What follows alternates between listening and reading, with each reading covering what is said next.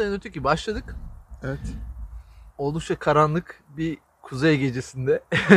Yine kent ormanındayız Eskişehir'de. Evet, Daha havanın önce de- erken kararması beni çok mutsuz ediyor ya. Gerçekten evet mutlulukla güneş ışığının alakası var. Bugün yine bir konuğumuz var. Bir Evet. önceki kent ormanındaki gibi. Sayın Diğeri. Hoş bulduk. Hoş bulduk. Kendisi uzman bir plastik cerrah. Evet. Halk arasındaki adıyla plastik cerrah. Aslında Sayın Diğeri plastik e, cerrahi ve estetik Plastik- cerrahi ve rekonstrüktif cerrahi olarak Plastik biliyor. rekonstrüktif ve estetik cerrahi tam adı. Bölümün tam adı Bayağı bu. gerçekten uzun bir adı Uzun, varmış. evet, Plastik, evet, aynen estetik ve rekonstrüktif. Her cerrahi- Almancasını ben merak ediyorum yani. Her cerrahi olarak kısaltabilir miyiz? e, plastik rekonstrüktif ve estetik Aa hiç olmadı. PREC. PRC PRC. ya da PREC diye kısaltılır genellikle. PRC'ci. PRC'ci. Evet, Derler. Product China gibi oldu. evet. Hoş geldiniz tekrar. Hoş, Hoş buldum, geldiniz Hoş diyelim. buldum.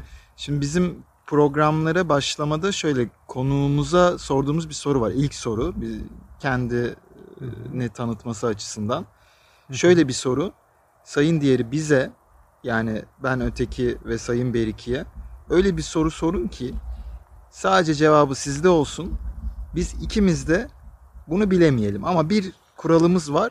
O da işle ilgili olmasın. Yani mesela e, patlama işte blowout kırıklarında hangi kas en çok etkilenir ve hareketi kısıtlanır gibi bir uzmanlık sorusu olmasın. soru Buradaki amacımız-. Tamam. Ee, Buradaki amacımız tamamen soru üzerinden Seni aslında tanımak. sizi tanımak. Çünkü insanlar genelde hobilerine böyle durumlarda dönüyor ve hobileriyle ilgili bize bilemeyeceğimiz sorular soruyor. Sizi böyle tanımak istiyoruz açıkçası. Evet. Karabalık diye bir kitap var. Çok sert bir soru, bir soru sormak istemedim ama şu an düşünürken aklıma o geldi. Bir çocuk kitabı aslında. Hani yazarını, ne anlattığını falan biraz biliyor musunuz? Kitabın adı Karabalık mı? Küçük Karabalık. Küçük Karabalık'ın yazarını biliyor muyuz? Ben bilmiyorum Sayın Beriki siz biliyor musunuz? Yani ben de bilmiyorum Sayın Öteki. İranlı bir yazarı var.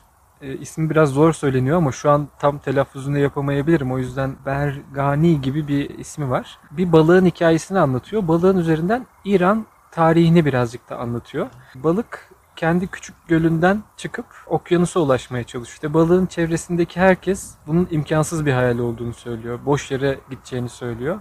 Ama o bir şekilde bunu yapmak istediğini söylüyor. İşte annesine, babasına, oradaki diğer balıklara falan kendisine anlattıktan sonra kimsenin desteğini görememesine rağmen yola çıkıyor. Bir sürü işte badireler atlatıyor. Orada işte zekasıyla falan şeyleri çözüyor. En sonunda yine tam denize gelirken bir e, balıkçıl kuş tarafından yakalanıyor. Sonra balıkçıl kuşun pelikanın daha doğrusu torbasında diğer balıklarla bir konuşması var. Orada da hani aslında insani ilişkilerden bahsediyor. İran'daki biraz durumdan bahsediyor belki de. Ee, biraz baskı olan bir toplum e, orası da.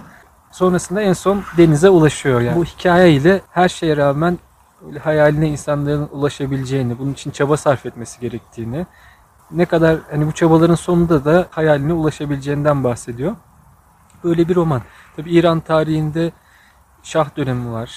Ondan sonra devrim var. Ama hep böyle bir öteki olan bir toplum var. Bastırılan, Bir şey sıkıştırılan bir toplum hep var yani. O sıkıştırılanların da hani ne yapabileceği, hani illa böyle devam etmeyebilir diyebilecekleri, hani bir çıkış yolu bulabilecekleri, başka bir şeyler yapabileceklerini gösteren bir kitap. Bir çocuk romanıymış.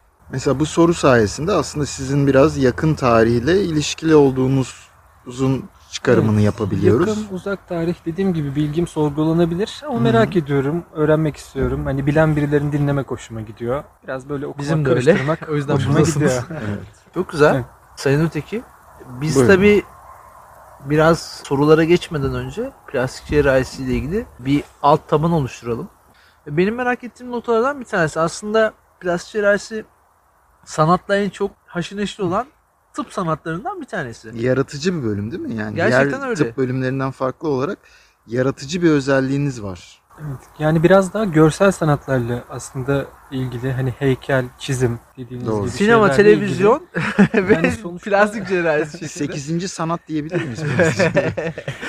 plastik şekil verilebilir demek aslında. Antik Rekonstrüksiyon da Yunanca'dan. evet rekonstrüktif de kaybedilen bir organın bir bölgenin yeniden şekillendirilmesi anlamına geliyor. Yeniden yapılması anlamına geliyor daha doğrusu. Şimdi sayın değil ben plastik cerrahi biraz araştırırken tabii bu tarz internetteki bilgiler her zaman doğru doğru olmayabilir. İlk plastik cerrahi operasyonu nedir, ne zaman yapılmıştır gibi bir bilgi Hı hı. sorguladım. şöyle bir bilgiyle karşılaştım. Milattan önce 800 yılında bir burun Hindistan. düzeltme operasyonu Hindistan'da evet. Evet, Bu evet. doğru bir bilgi mi? Tabii e, hani plastik cerrahi olarak neyi aldığınıza göre değişir. Yani sonuçta yüzünde kesisi olan birisine dikiş atmak da plastik cerrahi olarak değerlendirilebilir ama bu rekonstrüksiyonun ilk örneklerinden hatta rinoplastinin bile ilk örneklerinden olduğu söyleniyor. Hindistan'da aldatma durumlarında burunları kesilirmiş. Burun kesilmesi sonrasında da bu kişilerin hani e, bu bölgede burun bölgesinde hani tamamen bomboş bir alan olmaması gene yine en azından orayı bir deri örtüsünü kaplaması amacıyla alından bir doku kaydırma. Alından e, belli alın bölgesini besleyen damarlar var. Bunlar korunarak burun bölgesine çevrilmiş ve oraya kapatılmış. Hani en azından orada bir boşluk değil de orada bir deri örtüsü olsun diye. İlk örnekleri dediğiniz susturah gibi bir şeyi var. E, hani nasıl telaffuzu tam Evet, bilmiyorum ama Ben de aynen o e, isme Sustra rastladım Samhita internette. da İlk yani. cerrahi metot kitaplarından biri o zaman. İkincisi de Kama Sutra diye biliyorum.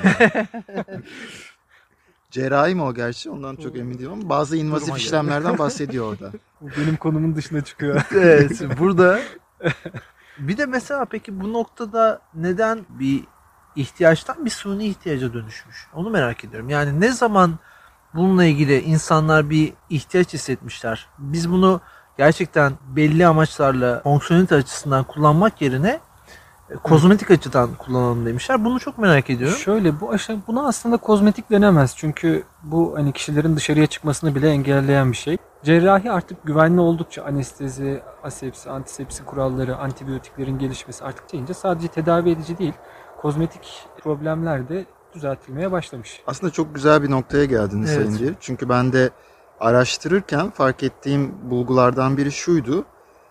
Bir uluslararası estetik plastik cerrahlar birliği varmış. Bu e, birliğin verilerine göre yani tam verilerini şimdi sayılarla kimseyi burada e, boğmak sıkmak istemiyorum. Ama her geçen sene estetik cerrahilerin arttığından bahsediyor. Katlanarak 2010 artıyor. katlanarak arttığından Son 10 bahsediyor. yılda iki kat gibi ben hatırlıyorum. Bütün dünyada Türkiye 7. sıraya oturmuş. Birinci sırada Amerika, sonra Brezilya, Japonya, Meksika diye giderken 7. sırada Türkiye geliyor. Benim aslında burada sormak istediğim şey bir plastik cerrah nasıl yetişiyor? Kolay yetişiyor mu? Plastik cerrahi yani tıp fakültesi liseden sonra önce tıp fakültesi, tıp fakültesinden sonra tıpta uzmanlık sınavı süreci. Sonrasında bir uzmanlık asistanlık dönemi, ihtisas dönemi. Tıp fakültesi 6 yıl. Uzmanlık dönemi plastik cerrahinin 5 yıl. Hani uzayabilir biraz. Sonrasında bir mecbur hizmet dönemi oluyor. Sonrasında da hani akademik kariyer devam ediyor. Asistanlık dönemi biraz zordur. Şöyle asistanlığına girmek de zordur. Gitgide daha zorlaşıyor. Bizim yaptığımız ameliyatlar diğer branşlardan farkı gerçekten gör- görüyorsunuz. Yani bu gözle görebildiğiniz bir yerde. O e, hem yapan kişiye mutluluk veriyor hem hastaya çok e, ciddi bir mutluluk veriyor. Yani olumlu sonuçlar böyle. Böyle basit herkesin yapabileceği tarzda şeyler hemen öğrenildikten sonra devreye girersiniz bir an önce. Nöbetlerde de hani büyük bir hastanede çalışıyorsanız İstanbul, Ankara, İzmir içinde böyle çok işte kesi, sıkışma, kap kopma, amputasyon, yaralanma gibi şeyler çok olan bir bölgedeyseniz hani böyle biraz zor bir asistanlık dönemi var. Yani sayın diğeri şimdi plastik cerrahi deyince çoğu kişinin aklına daha çok bir spor arabasıyla hastaneye gelip işte yapılı saçlar, karizma bir kıyafet giyinmiş takım elbise, servise çıkıyor. Orada hemşireler e, bekliyor, hastalar bekliyor. İdealize bir doktor figürü. Evet, hastayı karşısına alıyor ve kendiniz de neyi beğenmiyorsunuz diyor ve ameliyathaneye hastayı alıyormuş. Ama aslında asistanlık böyle değil. Bu Değil. yola Asistanlık gidişteki aslında her uzmanlık da değil yani. Uzmanlık Yani da değil, evet. Bunlar- değil. popüler medyanın, televizyonun bize dayattığı şeyler. Tabii ki bize başka şeyler de dayatıyorlar. Özellikle ben Sayın Berik'in de bu konuda bazı şikayetleri ve serzenişleri olduğunu biliyorum. Güzellik algısını bize biraz dayatıyorlar aslında. bir estetik kaygısı var ve bu estetik kaygısı aslında bölgeden bölgeye de değişiyor. Ve genel olarak bundan 20 yıl 30 yıl önce olan aşırılık normale doğru dönüşmüş durumda. Güney Koreliler özellikle plastik cerrahisinin ana vatanlarından bir tanesi. Hem cerrahi teknik olarak hem talep açısından. 19-49 yaş arasındaki Güney Koreli kadınların yaklaşık %20'sinin plastik cerrahisi ameliyatı geçirdiği söyleniyor. Ve bu oran son 10 yılda gerçekten bir artış göstermiş durumda. Hem ulaşılabilir teknikten dolayı hem farklı olma amacından dolayı. Yani oradaki etnik kökenin, oradaki benzer fenotipin insanlar üzerinde yarattığı bir farklı olma kaygısı var. var. Acaba o yüzden mi özellikle Asya'da artan bu operasyonlar yoksa e, uygun e, fiyat ve ulaşılabilir teknikten dolayı mı? Ve bu kişiler hayatlarında bu, bu sebepten dolayı mutlu oluyorlar mı diye bir araştırma yapmışlar. Bu soruyu sizlere sordum ama lütfen unutmayın. Genel olarak yapılan meta analizlerde ve büyük çaplı araştırmalarda e, quality of life dedikleri yani hayat kalitesini olumlu etkilediğine dair birçok veri var ve bu veriler gerçekten kıymetli veriler. Dediğiniz gibi Güney Kore'de fazla estetik girişim yapılıyor. Çok farklı estetik girişimler yapılıyor. Ee, insanlar daha Avrupa beyaz ırk mı denir artık buna benzemek daha çok istiyor olabilirler o bölgede özellikle o bölge özelin- özelinde konuşuyorum. Yüzlerinin şeklini de bu- buna dö- dönük değiştirmek istiyorlar hani uzak doğuda. Nedeni yani muhtemelen küreselleşme daha fazla yani sonuçta pop yıldızları, film yıldızları bunlar dünya yıldızları genellikle daha Beyaz, çok beyaz ırktan standartize. ve evet standartize dediğiniz gibi onların da her şeyleri belki ayarlanmış, e, değiştirilmiş de olabilir. Tek tip bir şeye benzemeye itiyor insanları. Yani etnik cerrahiler bu bu nedenle daha çok tercih ediliyorlar.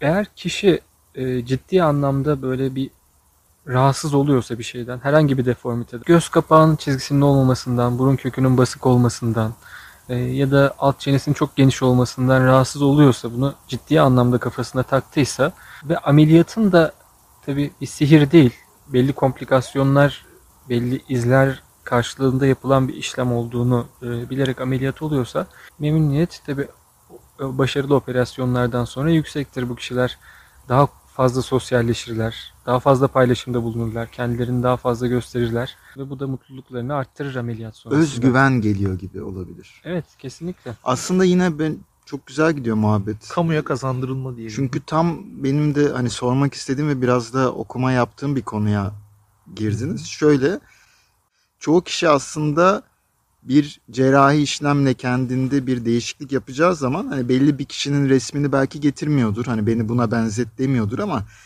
aslında çoğu kişinin istediği şey aynı. Bizim sosyal medya araçlarında e, gördüğümüz işte kavisli kaşlar, kalkık elmacık kemikleri, düzgün burun, tilki gözü, bu yabancılarda fox eye denen çok popüler olan şey. Sivri bir çene, dolgun dudaklar, dar bir burun. Bir standartizasyon enstitüsü gibi çalıştığınızı hissettiğiniz oluyor mu? Çünkü ben yakın zamanda ailemin yanına gittim memlekete. Ee, İşte yaşlı annem babam var. Çok televizyon izliyorlar. Ben o kadar televizyon izlemiyorum. Uzun zamandır görmediğim ünlü Türk ünlü dizi oyuncularına denk geldim. Çoğu Benzer. kadın ve hepsi birbirine benziyor. Ben küçüklüğümdeki oyuncuları yani birçoğunu bunu bir yerden gözüm ısırıyor diyorum ama ancak bir araştırma sonucu ulaşabildim kim olduklarında. Yani bunlar aslında temel e, herkesin e, istediği şeyler. Neden? Yani bunda e, medyanın, filmlerin benzer şeyler öne çıkartılıyor aslında. Sonunda evet herkes aynı şeye benziyor. Estetik cerrahi ve estetik uygulamalar e, çok abartıldıkları zaman insanları birbirine benzetiyoruz. Yani gördüğünüz televizyonda insanların birbirine benzemesi de bu yüzden. Sayın Beriki şöyle devam edelim. Cindy Crawford'un benini alır mıydınız? Standartize etmek için. Ne söyleyeyim bana bırakırsa almazdım. Çok güzel bir cevap. Şimdi tarihle de ilgili olduğunuz için ben bazı tarih konusunda araştırmalar yaptım. Çünkü tarihle ilgili de sorular sormak istiyoruz. Hep tıptan ilerlemeyelim konu biraz çeşitlensin diye. Bazı çok popüler tarihi figürlerden bahsetmek istiyorum. Mesela Kleopatra. Hı hı. Kleopatra aslında burun olarak gerçekten uzun ve kemerli burnuyla tanınan bir şahsiyet. Hani her portresinde öyle değil. Onlar çizim sonuçta. Ve o burun eski zamanlarda bir güç sembolüymüş. Muhtemelen siz ona daha hakimsinizdir. Hatta 17. yüzyıl tarihçilerinden Pascal şöyle bir şey söylemiş. Kleopatra'nın burnu daha küçük olsaydı tüm dünyanın sureti değişirdi demiş. Çünkü burun gücü sembolize ettiği için daha güçsüz görüneceğinden ötürü onun için savaşlar daha az olurdu diyor. Bir de Mona Lisa ile de bağlayıp soruyu sormak istiyorum. Mona Lisa da aslında ince dudaklı bir karakter. Ve o ünlü gülüşü de bugün günümüze kadar gelmiş. Yani gülüyor mu işte başka bir ifadesi mi var yüzünde diye. Mona Lisa'nın dudaklarına dolgu yapılsaydı, Kleopatra'nın burnu normalleştirilseydi yine tarihteki yerlerini alabilirler miydi sizce? Farklılıktan da güzellik doğabiliyor mu? o zaman tabii ki yani onların yaşadığı dönemde bu kadar e, yani bu yapılabilecek şeyler değil. E, ama eminim ki onlar da daha güzel olmak için bir şeyler yapıyorlardır. Daha farklı olmak için, daha insanların dikkatini çekebilmek için. Yani dikkat çekiciler ama kendi yaşadıkları bölgede de yani alanda da daha dikkat çekmek için eminim bir şeyler yapıyorlardır kendileri de. Tabii günümüze geldikçe bu tarz uygulamalar, tatil, insanın tüketimi de artıyor. Arttıkça da karbon izimiz ve iklim üzerine yaptığımız değişiklik etkisinde de artış mevcut oluyor. Yine programa aldığımız konuklara sorduğumuz standart bir sorumuz var. Geceleri rahat uyuyor musunuz? Bunu şu açıdan soruyoruz. Plastik kullanımı açısından soruyoruz. Yani şimdi son 50 yılda plastik kullanımının ne kadar arttığını hepimiz Evet. aşinayız. Yani iki katına çıktı diyorlar. Plastik soluyoruz, plastik yiyoruz. Şu an bugün itibariyle dolaşıyor. bu kesinlikle aslında bugün itibariyle yani Atlas Okyanusu'nun en uzak köşesine bile gitseniz insanla en az teması olan yer, yere bile gitseniz sudan örnek alsanız mikroplastik var. Plastik şekil verilebilir anlamında. Bu kadar çok kullanılmasının nedeni de kolay şekil alıp her şekle girebildiği için. Aslında bu isim benzerliği biraz. o yüzden hani çok tamamen birebir alakalı değiliz ama Aslında plastik Ee, kullanmıyoruz. plastik, Plastik cerrahının- yok aslında ya maalesef her, herkes kullanıyor yani. Diğer kısmıyla tüketim toplumu kısmıyla ilgili olarak da gerçekten gitgide böyle şu an düşünüyorum rahat edebilmek için dünyaya zarar veriyoruz aslında. Bu her şey için geçerli. Fazla gıda almak, plastik kullanmak yani bunlar bir yerden sonra artık sürdürülebilir boyutun dışına doğru gelmeye başlıyor. Dünya üzerindeki insan sayısı gitgide artıyor. Daha fazla insan olması aslında farklı olma kaygısını daha da besliyor. İnsanlar Bir birbirlerine yandan farklı olma, bir yandan da benzer olmak. Benzerlik de aslında onaylanma anlamına geldiği için tabii insanlar da çoğunluğa uymak istiyor olabilir. Aslında ben sorduğum geceleri rahat uyuyor musunuz sorusuna şöyle bir cevap aldım. Uyumuyorum. Ama bunun plastik cerrahiyle bir alakası yok. Çünkü bizim ismimiz plastik aslında antik Yunanca'dan geliyor. Plastik Hı hı. çok Kesinlikle. ön planda belki tercih etmiyoruz. Ama çevre bilinci ve sosyal duyarlılıklarınız açısından gelecek nesillere nasıl bir dünya bıraktığımızın tedirginliğiyle geceleri belki uyumakta zorlanıyor olabilirsiniz. Kesinlikle çok güzel özetlediniz. Teşekkür ederim. Ben de teşekkür ederim. Tabii muhabbet çok güzel ilerliyor ama gece de çöküyor yavaş yavaş. Biz yağmur sonrası bir ormandayız. Artık biraz harika bir koku var. Yani. harika bir koku var Yağmur gerçekten. ormanında mıyız? Güvenlik de te- Teorik olarak yağmur ormanı diyebiliriz. güvenliğimiz de tehlikeye girmeden bizim sadık dinleyicilerimizden ve tabii ki yeni katılan dinleyicilerden gelen sorulara geçebiliriz isterseniz. Sayın Öteki ben burada rol çalarak söz almak isterim. Müsaadeniz Buyurun efendim olursa. lütfen. Peki Sayın Diğeri, doğa hakkındaki duyarlılığınız çok hoşuma gitti. Bu da popüler bir konu gerçi. Herkes son zamanlarda en azından böyle görünmek istiyor, duyarlı görünmek istiyor. Büyük şirketler bile buna göre plan program ve e, kampanyalar yapıyor. Bunu satıyorlar, pazarlıyorlar. Peki neden kullandığımız plastik materyaller geri döndürülmüş plastik değil? Yani 15 gram civarında hyaluronik asit var vücutta. Her gün 5 gramı yıkılıyor ve yeniden yapılıyor. O yüzden yapılan hyaluronik asit bazlı dolgular vücut tarafından eritiliyor. Silikonlar için ise meme implantı denebilir. Meme protezi e, daha çok kullanılan tabir budur. Halk arasında kullanılan silikon. Plastik materyal değiller. Hani o yüzden geri dönüşümü bildiğim kadarıyla olmayan ürünler. Ee, ama çıkarıldıktan sonra tabii ki bir implant ömür boyunca bir hastada kalacak değil, değiştirilebilir, çıkartılabilir. Çıkartıldıktan sonra imha ediliyor bildiğim kadarıyla. Hmm. Başka bir hastada kullanılmaması için Bir an tam çıkartıldıktan sonra başka bir hastaya kullanılıyor diyeceksiniz diye bir heyecan aksine yaşadım. kullanılmasın Tatlı diye bir imha ediliyor oldu. tam aksine. Yani çıkma implant gibi hani. Sanayide, lastik organize gibi. sanayide mesela çıkma implantçı Evet. tutabilir aslında. Düşük bütçeli bir Blade Runner gibi aslında bu. Bunu da girişim kataloğumuza yazalım. Yazalım. Notumuzu alalım. Bu iş tutabilir. Kesinlikle. Çıkma implant. yapılan implantların ömür boyu hatta ömür tamamlandıktan sonra da sizinle beraber mezara gideceği öngörülüyor. Bir kişi göğüs ameliyatı olduğu zaman, göğüs implantı olduğu zaman öldükten sonra da cesedinin aynı şekilde olacağı düşünülüyor değil mi? Yani özellikle bir implant çıkartılması gibi bir durum yok. Yoksa. Soru ne bu konuda? Bir dakika. Bir dakika. Sayın Mesut Sayın Öteki. Bir dakika. Sessizlik. Tom biraderim isimli izleyicimiz sormuş. Bir süre sonra geleceğin define ağacıları mezarları açıp baktığında plastik toplar ve ipler mi bulacak? altınlar yerine demiş. Meme implantı silikon e, yani silisyum kaynaklı bir şey. Biraz daha farklı hani plastikten farklı. Ama plastik bazlı implantlar da var. Dikişler mesela yani prolen kullandığımız bir malzeme plastik. Aslında silisyum, toprak ve cam sayılabilecek evet, bir ürün değil evet. mi? Ya Evet, aslında yine doğaya dönüyor gibi silisyumsa eğer. Doğadan aldığımız güçle estetik yapıyoruz. Nasıl? Güzel yer mi açıyoruz? Bunu da girişim kataloğuna ekleyelim. Güzel bir slogan. Dikkat! Bu programda arka plan sesi vardır. Uzun süre maruz kalmak şehir hayatından kaçıp doğaya gitme isteğini tetikleyebilir. Güzellik algısı çok değişik bence. Kim belirliyor bu algıyı? Yani normal veya yeni normal ne? Yani bundan 30 yıl önceki güzellik algısı, 50 yıl önceki güzellik algısı bunlar sürekli değişiyor. Evet değişiyor. Reklamcılar mı yönetiyor bunu ya da Benim bildiğim üç aile var bunları yöneten ama biz şu an bu ortada büyük resmi görmeye başladık. Yani burada şey aklıma geldi yine Leyla ve Mecnun. Mecnun'a demişler işte Leyla hiç güzel değil yani bunun için mi bunca eziyete katlanıyorsun diye. O da onu siz benim gözümden görseniz diye cevap vermiş. Peki yani bu taktığımız implantlar otonomi kazanırsa ne olur demiş Konspiresi 77. Bununla ilgili bir korku taşıyan insan güruhu var. Çünkü yarın bir gün bu olay transhümanizme kadar gidecek. Yani kolaylıkla fiziksel görüşümüzü değiştirebileceğimiz bir geleceğe doğru gidiyoruz.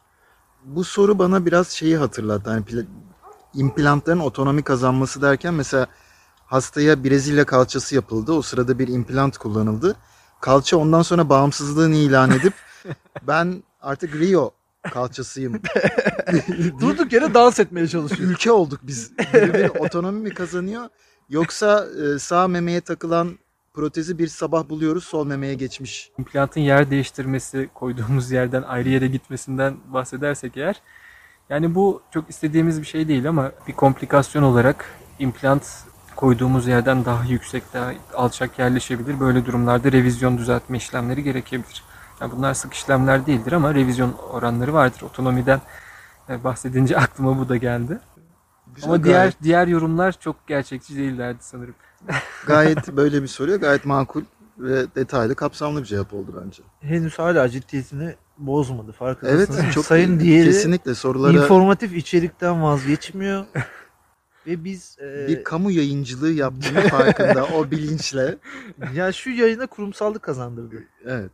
Her ne kadar e, bizim ve dinleyicimizin cıvıtma çabasına rağmen var mı? Ben devam edeceğim. Sayın belki daha soru var yani. Peki. Devam edeceğim. Yani hava soğuk ama Evet. biraz yani biz yerden lütfen. sonra Titanic filmine aklıma geldi. Şimdi bir yerden sonra birimiz kalacak sadece sanırım onu Tabii şimdi kurtaracaklar. program ilerledikçe ve karanlık çöktükçe anonim karakter kazanmaya başladık. Birbirlerimizin yüzlerini görmüyoruz. Şu an ben mesela Sayın diğerinin yüz hatlarını çok seçemiyorum. Bir ara dublörümü gönderdim zaten. Hani. ben devam ediyorum şimdi. Çok iyiydi. Ee, bir soru gelmiş. Ayda sen mi geldin 34 rumuzuna sahip bir dinleyicimizden. Hocam iğneden korkuyorum. Bu aslında çok popüler bir konu. Botoks konusu. Botoksu kırıp yüzüme döksem gerilir miyim? Ee, şuna gerilebilirsiniz. Botoks boşa gittiği için. Ee, çok iyiydi. Yani bazı cümlelerden sonra Bunun üstünde bir şey söylenmez. söylenmemesi gerekiyor. Çok iyi. Onu orada gömmek lazım. Üzerine toprak ve güzel bir dua ile seremoniyle Evet. tamamlamak lazım. Harika. Devam ediyorum. Sayın Diğeri GTA 5 Yıldız isimli bir dinleyicimizden soru gelmiş. Aa, güzel oyundur. Tüm yüz estetiği yaptırırsam sabıka kaydım ne olur? Bu aslında önemli bir konu. Yani bazı kimlik belirleme uygulamaları fotoğraf üzerinden işte belli noktaların uzaklığını belirle, belirleyerek hani bunu yapıyor. Retina taraması olduğu zaman bu değişmez. Yani yüz estetiği aslında evet görüntüsünü çok ciddi anlamda değiştirir. Ama onun önüne geçecek yeni yöntemler var. Evet ben soruları tüketmek üzereyim. Son bir soru soracağım müsaadenizle. Buyurun efendim lütfen. Tender Heart 1 sormuş. Birçok alanda başarılı dolgu operasyonları yapıyorsunuz. Plastik cerrahisinin en gelişmiş alanlarından biri. Peki ya gidenlerin boşluğunu doldurabiliyor musunuz demiş. Valla bu dolgu piyasaya sürüldüğünde herhalde bayağı bir sansasyon yaratır diye düşünüyorum. Henüz yok öyle bir şey ama. Kırık kalpleri dolduruyoruz. Duygusal boşlukları doldurabiliyor musunuz? Önemli Keşke olan soru. doldurabilseydik. Ama tabii nasıl bir malzemeyle onu da plastikle doldurmaya kalkarsak Yani aslında tüm değişim çabası, tüm yeme bozuklukları daha önce konuşmuştuk. Tüm dürtüsel yaklaşımlar temelde duygusal boşlukların doldurulması için yapılıyor. Ee, sayın diğeri çok tuttuk sizi. Çok kısa bana da gelen sorular var. İki Tabii, ayrı tabii. hesaptan gelen sorularımız var. İlk sorumuzu bizim podcast'imizin gerçekten en başından beri hem dinleyicilerinden hem konuşmacıdan olan öteki soruyor. Kendi kendime mail atmışım. Birazcık tarihe girmek istiyorum ben. Tarihle ilgiliyim dediniz. Dinozorlar hangi tarih aralığında yok oldu? Nasıl yok oldu? Kesin bir tarih aralığı veremeyeceğim Peki, maalesef daha ama yakın- milyonlarca yıl önce diyebilirim. Peki yani ben buradaki Bu- performansı biraz düşük buldum. Daha yakın tarihe geliyorum. Hani tarihle ilgiliyim dediğiniz için ben bunları soruyorum. Peki. Buz adam Ötzi'yi kim öldürdü? Neden? yani buz adam Ötzi'yi biliyorsunuzdur belki. Ee, Kendisi buz adam. Niye buz adam? Çünkü tarihteki ilk mumyalanmış kişi. Yaklaşık milattan önce 3000 küsürlü yıllarda yaşadığı tahmin ediliyor. Ve Alplerde bulunuyor. Avusturya ile İtalya arasında donmuş bir mumyası bulunuyor. Gerçekten yüz şekilleri falan çok güzel görünüyor. Ama neden öldürüldü bilinmiyor. Benim bildiğim kadarıyla siz biliyor musunuz yani tarih olarak? Şu an çok da tarihe ilgili olmadığımı, Hmm. daha çok çalışmam gerektiğini anladım sorularınızdan. Peki o zaman ben kendi sorularımı burada kesiyorum. Çünkü bende de bundan sonrası yok. ya o daha Bundan yakın tarihle yok, sonrası mı? sonrası yok. Yani ben- milat, milattan sonrası bende yok. Oradan bir soru soramayacağım. Tarih doğru Club ama- Eskişehir'den gelen bir soruyla devam edeyim. Tabii. Tarihi figürlerden birini ameliyat edecek olsanız kimi neden seçerdiniz? Çok güzel bir soru olmuş gerçekten ya. Hani Genelde tabii bu konuda da hani hassas dinleyicilerimiz olabilir ama Osmanlı padişahlarının burunları biraz belirgin ve kemerlidir. kemerli evet yani güç sembolü dediniz ya belki. Şu anda da Karadenizli müteahhitler aslında bir güç sembolü. Şu an dediğinizde aklıma ilk Cervantes geldi Don Quixote'un yazarı. Hani onun da İnebahtı Deniz Savaşı'nda yanlış hatırlamıyorsam esir düştü. İstanbul'a geldi. Kılıç Ali Paşa Camisi'nde inşaatında bir süre çalıştı. Hatta bu savaş sırasında travmatik brachial plexus yaralanması olduğu bu nedenle tek kolunu kullanamadığı yazılardan, tarihi belgelerden düşünülen kişilerden bir tanesi. Brachial Şimdi- plexus kola giden sinirleri mi yönetiyor? Yani kol, ön kol ve ele giden tüm sinirler bunlar yaralandığı zaman belki kolumuz yanımızda durur ama hiç hareket ettiremeyiz. Yani Cervantes'i mi? Cervantes'in Ameliyat böyle olduğu isterdiniz. söyleniyor. Yani şöyle bu tarif edildiği için ve şimdi aklıma o geldi. Hani yine bunun gibi Don Quixote'un devamını yazması için herhalde. Bence Sayın diye çok güzel bir cevap oldu. Yani hani şu açıdan kesinlikle Beriki de çok iyi bağladı. Hani onu ameliyat ederek belki daha çok yazı yazmasını sağlayarak dünya edebiyatına ve literatürüne bir katkıda Bende de aynısı olmuştu çünkü Don Quixote, ok- Brachial Don, plexus yaralaması. Don Quixote'u okuduktan sonra bunun neden devam filmi yok şeklinde. Alsat Hamza Rumuzlu dinleyicimizin bir sorusu var. Şunu soruyor. Kendisi alsat işleriyle uğraşıyor belli ki. Tramer gibi bir geçmiş sorgulama sisteminiz var mı?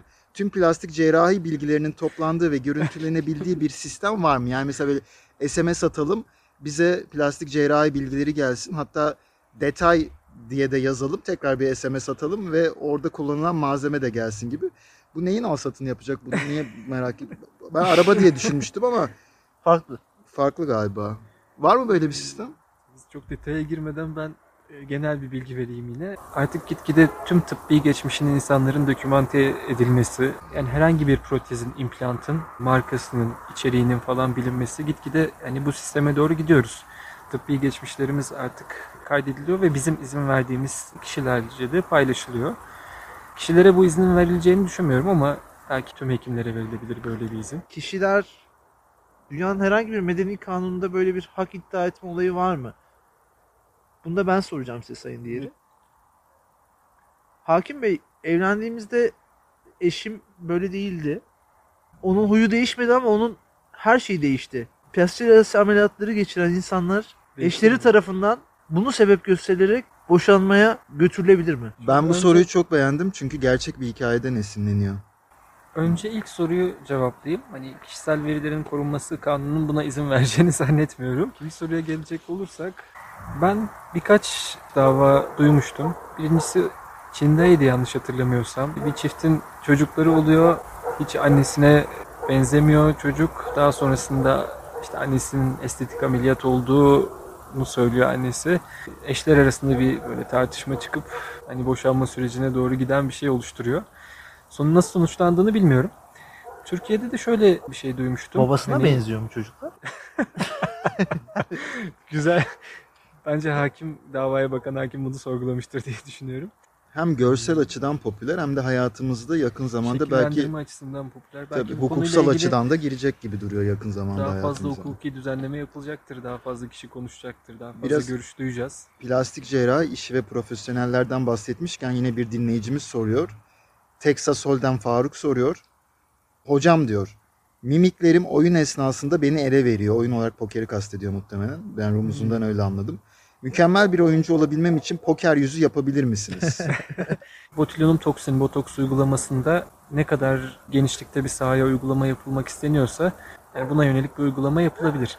Yaygın bir botoks uygulaması e, mimiklerin ciddi anlamda azaltabilir. Duygu the Influencer bizim dinleyicilerimizden şunu soruyor. İlham verici. İlham verici evet. Kendisi Gençler Birliği'nde de bir dönem Gene e, başkanlık Ya. yapmıştı galiba. Diyor ki benim burnumda et vardı. Ben bu nedenle ameliyat oldum diyor.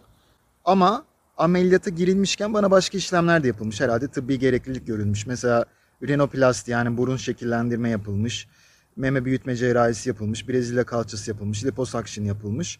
Kendisi de illa ben estetiksizim diyormuş ortamlarda ve arkadaşları da inanmıyormuş. Organik gıda sertifikası gibi bir estetik yoktur sertifikası veriyor musunuz diye soruyor. ya bu şey gibi hasta- pardon sayın diğeri başlamadan. Evlilik dükkanına tencere takımı almak için girip çeyiz paketiyle çıkmak gibi. Çok güzel bir benzetme oldu. e, Yani şöyle, bir e, 17 santimlik pilav tenceresi alacağım deyip tüm çeyizi döşemişler.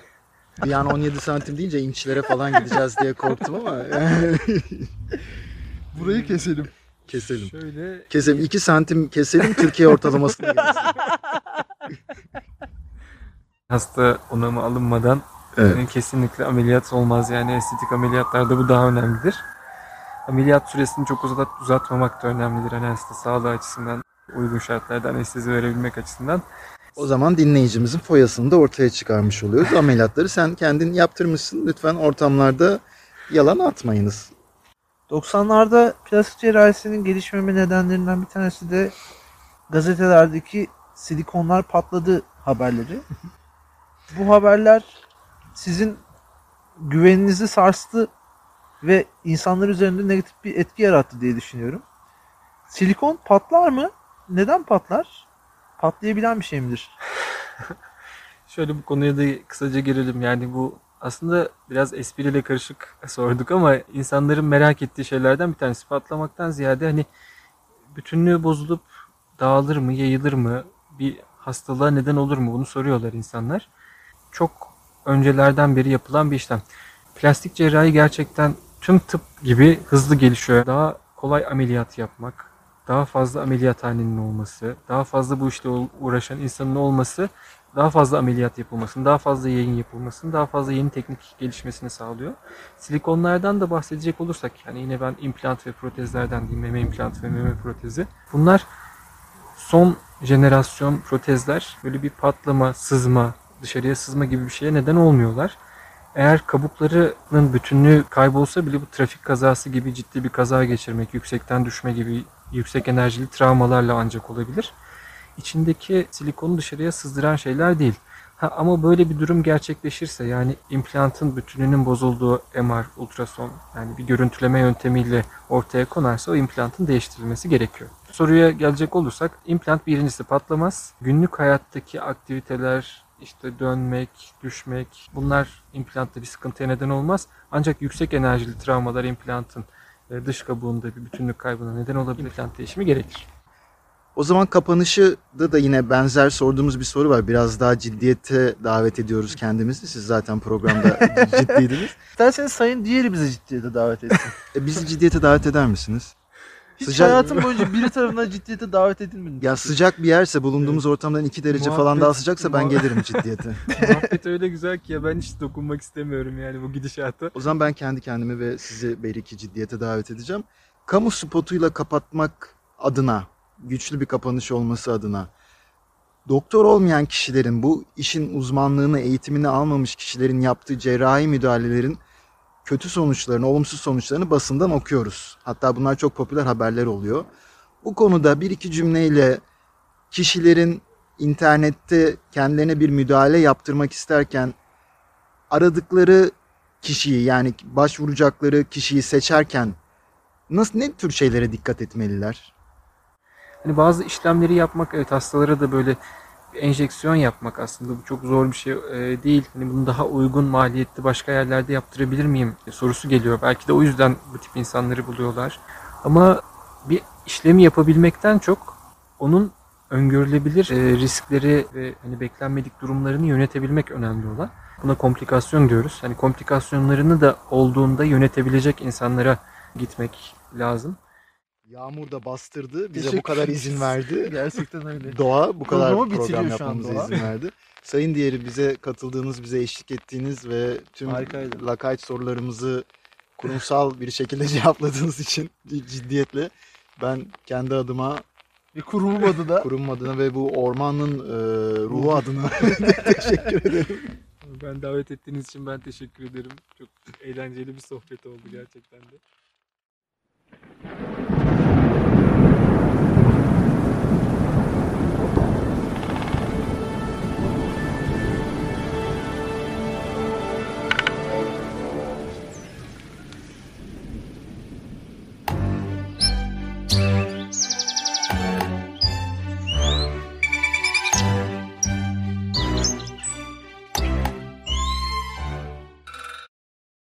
Bir de şey vardık değil mi hani böyle e, sürekli sponsor e, alan e, YouTuber'lar mesela indirim kodu paylaşıyor ya biz de Tabii, tabii. Diğeri- ben öyle diğeri- düşünmüyorum. di- 20 koduyla 20 koduyla e, plastik cerrahiden uygun kalça kaldırma ameliyatını yap- yaptırabilirsiniz.